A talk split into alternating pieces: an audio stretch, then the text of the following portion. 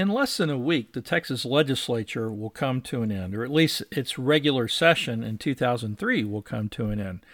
And so Christians and conservatives will then be in a situation where we will have to judge how well the Texas legislature did.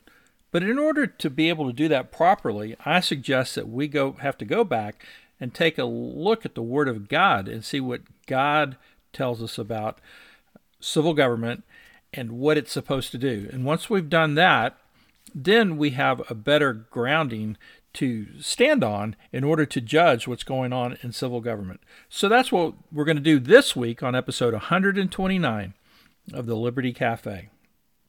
Hi, this is Bill Peacock, and it's truly a blessing uh, to be with you. I've certainly enjoyed going through this legislative session with a lot of you. I've been focused more on Texas politics specifically than I sometimes am because just of everything going on in the Texas legislature. So thank you for being here and blessing me by listening into the Liberty Cafe. And also, great thanks, of course, to the folks at Texas Scorecard who not only sponsor the Liberty Cafe, but are out there fighting every day for your liberty and mine, all of ours, but really by keeping us informed on what's going on so that we can take the steps that we need to uh, to hold our government officials accountable. All right, so as I mentioned in the opening, the Texas legislature's regular session, uh, the 2023 Texas legislature, will be coming to an end. So this this podcast goes up on Wednesday, and and within five days after that, the following Monday, the Texas legislature will come to an end. So I'm going to come back in not one week, but two weeks to offer my thoughts about how the Texas legislature did.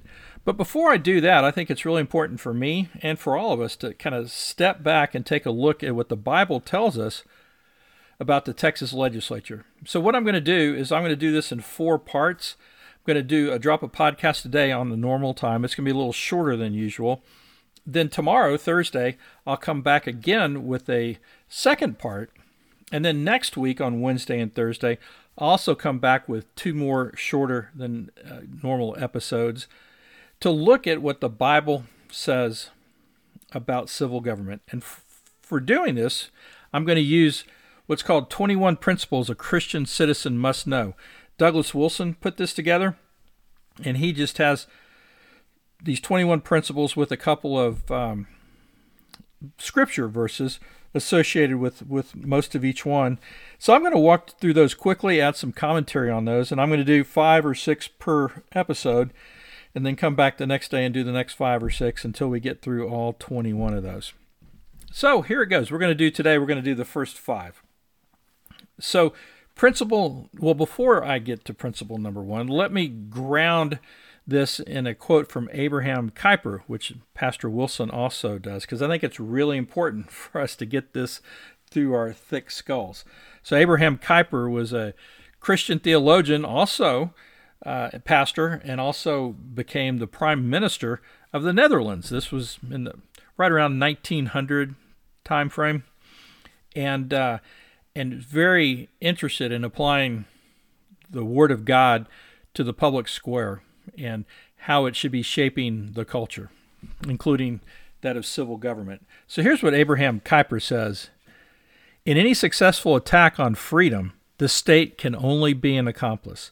The chief culprit is a citizen who forgets his duty, wastes away his strength in the sleep of sin and sensual pleasure, and so loses the power of his own initiative. So, just to translate that into our current situation, and as we think about grading, if you will, the Texas legislature and how they did in this session, we, we really have to start with us because the, the men and women who are up here voting in the Texas legislature and running the, the, the Texas Senate and running the Texas House and running the governor's office, we all put them there. And so if we grade them poorly, well, we really have no one but ourselves to blame. So we have to start thinking about this because, you know, for one thing, we live in a sovereign nation. We're in a nation where people are sovereign in one sense. We we are the ones who are underlying our government. Of course, above us and above the elected officials or God. He is truly the sovereign. Our all of our sovereignty is delegated. Anyway, so I just want to put this out there as I go through these things and we focus on the government and the rulers in government. Still, we need to consider our role in all these things too. So, principle number one civil government and rule is a blessing from God, not a necessary evil. You know, I, have hung around in uh, libertarian circles and mainly through my study of Austrian economics, which I think is by far the best school of economic thought when it comes to explaining how God made the world to work. We, we all exchange, go back and forth in the marketplace, and all economics does is, is describe how all that works. And the best ones describe how God made us to work in those situations. Well, I think Austrian economics is the best way to do that. But it's kind of funny. Uh, the modern day Austrian economics is, has been uh, championed by, uh, in large part, not entirely, but, but the most famous ones anyway, were agnostic Jews. But that doesn't mean that God's common grace can't show us how things work. Well, given who is championing Austrian economics these days, there's a lot of libertarians in there, and not all of a lot of them are not are not believers. And so those folks would norm, normally say that government is a necessary evil, or a lot of them would actually say, well, it's just an evil. It's not even necessary that we can have a society without that. But I, I don't believe that's true as a Christian. I think God's word teaches us differently. And here's um, here's a passage from uh, 2 Samuel 23, uh, verses 3 and 4 that helps us understand that. The God of Israel said, The rock of Israel spake to me. He that ruleth over men must be just, ruling in the fear of God, and he shall be as a light of the morning, when the sun rises, even a morning without clouds, as the tender grass springing out of the earth by clear shining after rain. Clearly, that does not sound like a necessary evil. If you go back into the book of Deuteronomy, it, it clearly lays out the responsibilities of the king. It anticipated a king coming, not not a ruler like the nations who Saul turned out to be and who the people of Israel demanded, but a, a king like David who was a man after God's own heart. And so we need a king, we need a ruler over us. Of course, ultimately that ruler is Jesus Christ.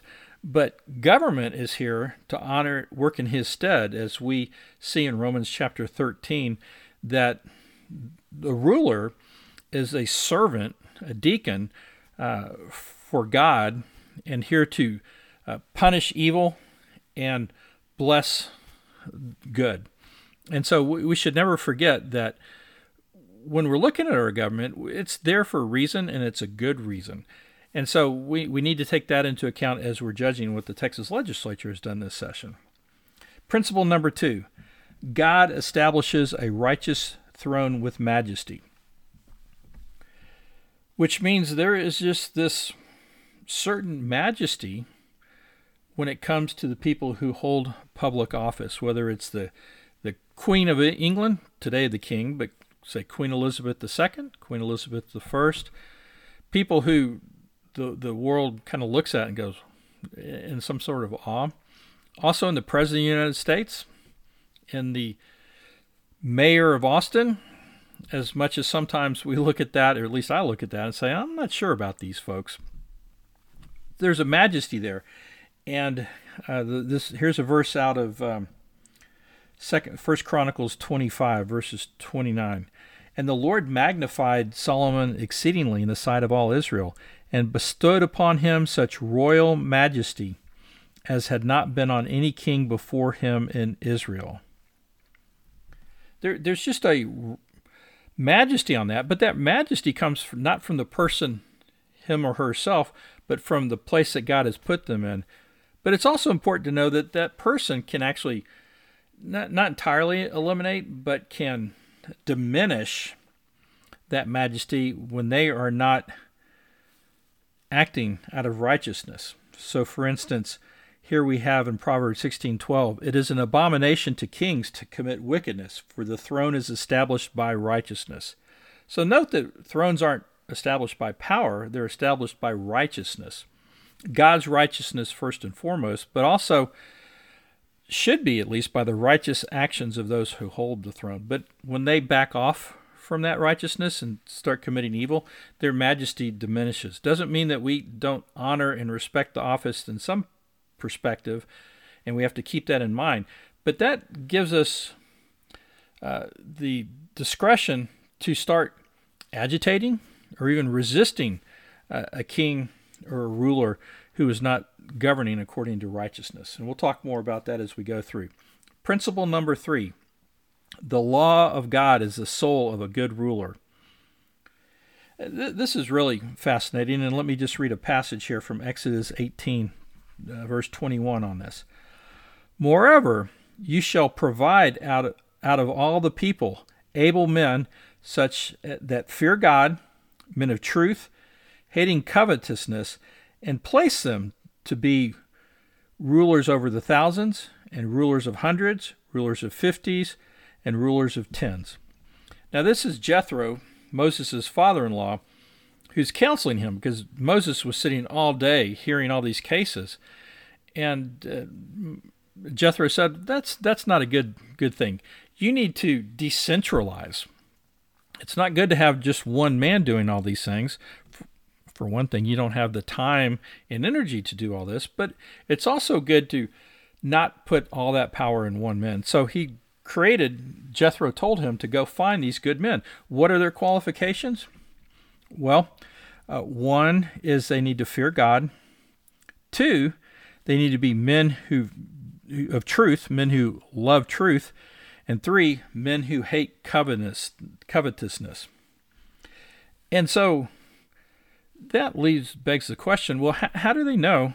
You know what's being covetousness, what's being covet when they covet what is the truth, right? We, we know what fearing God is, but you got to fear the right God. Well, the, the way rulers are supposed to do this is by, you know, for instance, they're supposed to punish evil and bless good. Well, how are they going to know what good and evil is? Well, it's through God's law. And, and so their hearts need to be ones that love God's law. And they need to rule from that. And that should be all leaders whether they're Christian or not, although ones who are not Christian are not going to love God in the appropriate way. And that brings up the interesting point about Christian nationalism, because as soon as you start saying that well, leaders should apply God's word to uh, the Bible, to the public square, then everybody's going to say Christian nationalism, Christian nationalism, Christian nationalism. But and complain about that. But th- that really begs the question all right, if you don't want a nation that walks by Christian principles, by what God says in the Bible, what do you want your nation to walk under? What standard do you want your nation to look to? Well, there's either the Bible, God's word, or there's the word of Satan and or the the word of fallen men. I, I don't think we want as a nation, as Christians or anybody else, to to live under that kind of thing. We we've seen that in the past. We've seen that in China. We've seen that in uh, in um, different parts of Indonesia and and those kind of places. We want Christian influence and culture and God's word to rule our country. Number four, God requires true humility of His leaders, and here is um, here's a passage to support that, that his heart be not lifted up above his brethren, his brothers, and that he turn not aside from the commandment to the right hand or to the left, to the end that he may prolong his days in his kingdom, he and his children in the midst of Israel. So that's Deuteronomy 17:20.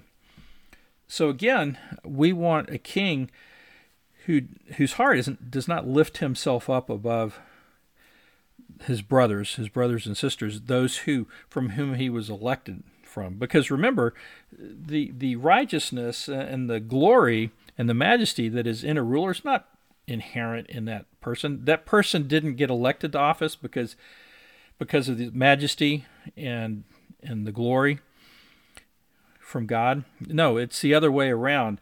But too often people get in the situation of being elected leaders and want to lord themselves over the people because they are better than the people. And and I think you know populism is a popular thing these days.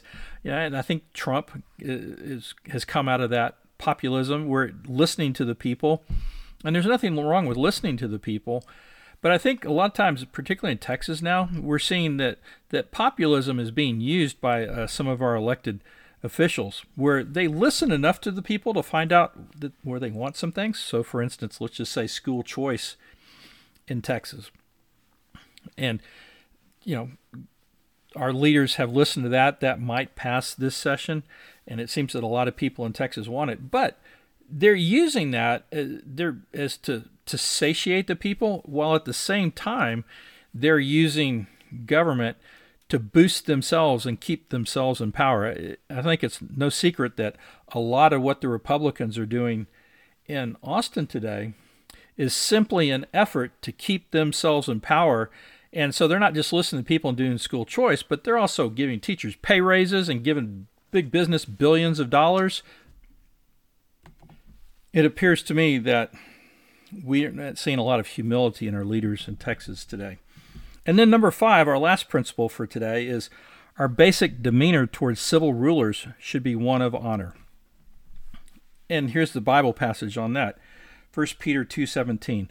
Honor all men, love the brotherhood, fear God and honor the king. Well, that's kind of is built out of all that we've talked about so far because we, we honor the king not necessarily because who he is, although we might if a king or a president or a governor or a mayor gets into office and walks in the name of God, seeking to do what is good in, in God's eyes, like King David did and his great grandson Asa and other kings of Israel, then we should have a position of honor towards them as well. But nonetheless, because God placed them on their thrones or in their offices, we should honor that as well. Now, this doesn't mean that we shouldn't call them into account and deal with them appropriately for when they don't keep things straight. Just like uh, Nathan the prophet came to David and spoke to him when he not only committed adultery with Bathsheba, but then had his her husband killed by putting him into danger into battle. All right, so that's the first part of the 21 Principles of Civil Government. We'll be back tomorrow with more. Thank you for listening in to the Liberty Cafe today, and thanks one more time to our sponsor here at, at Liberty Cafe, Texas Scorecard.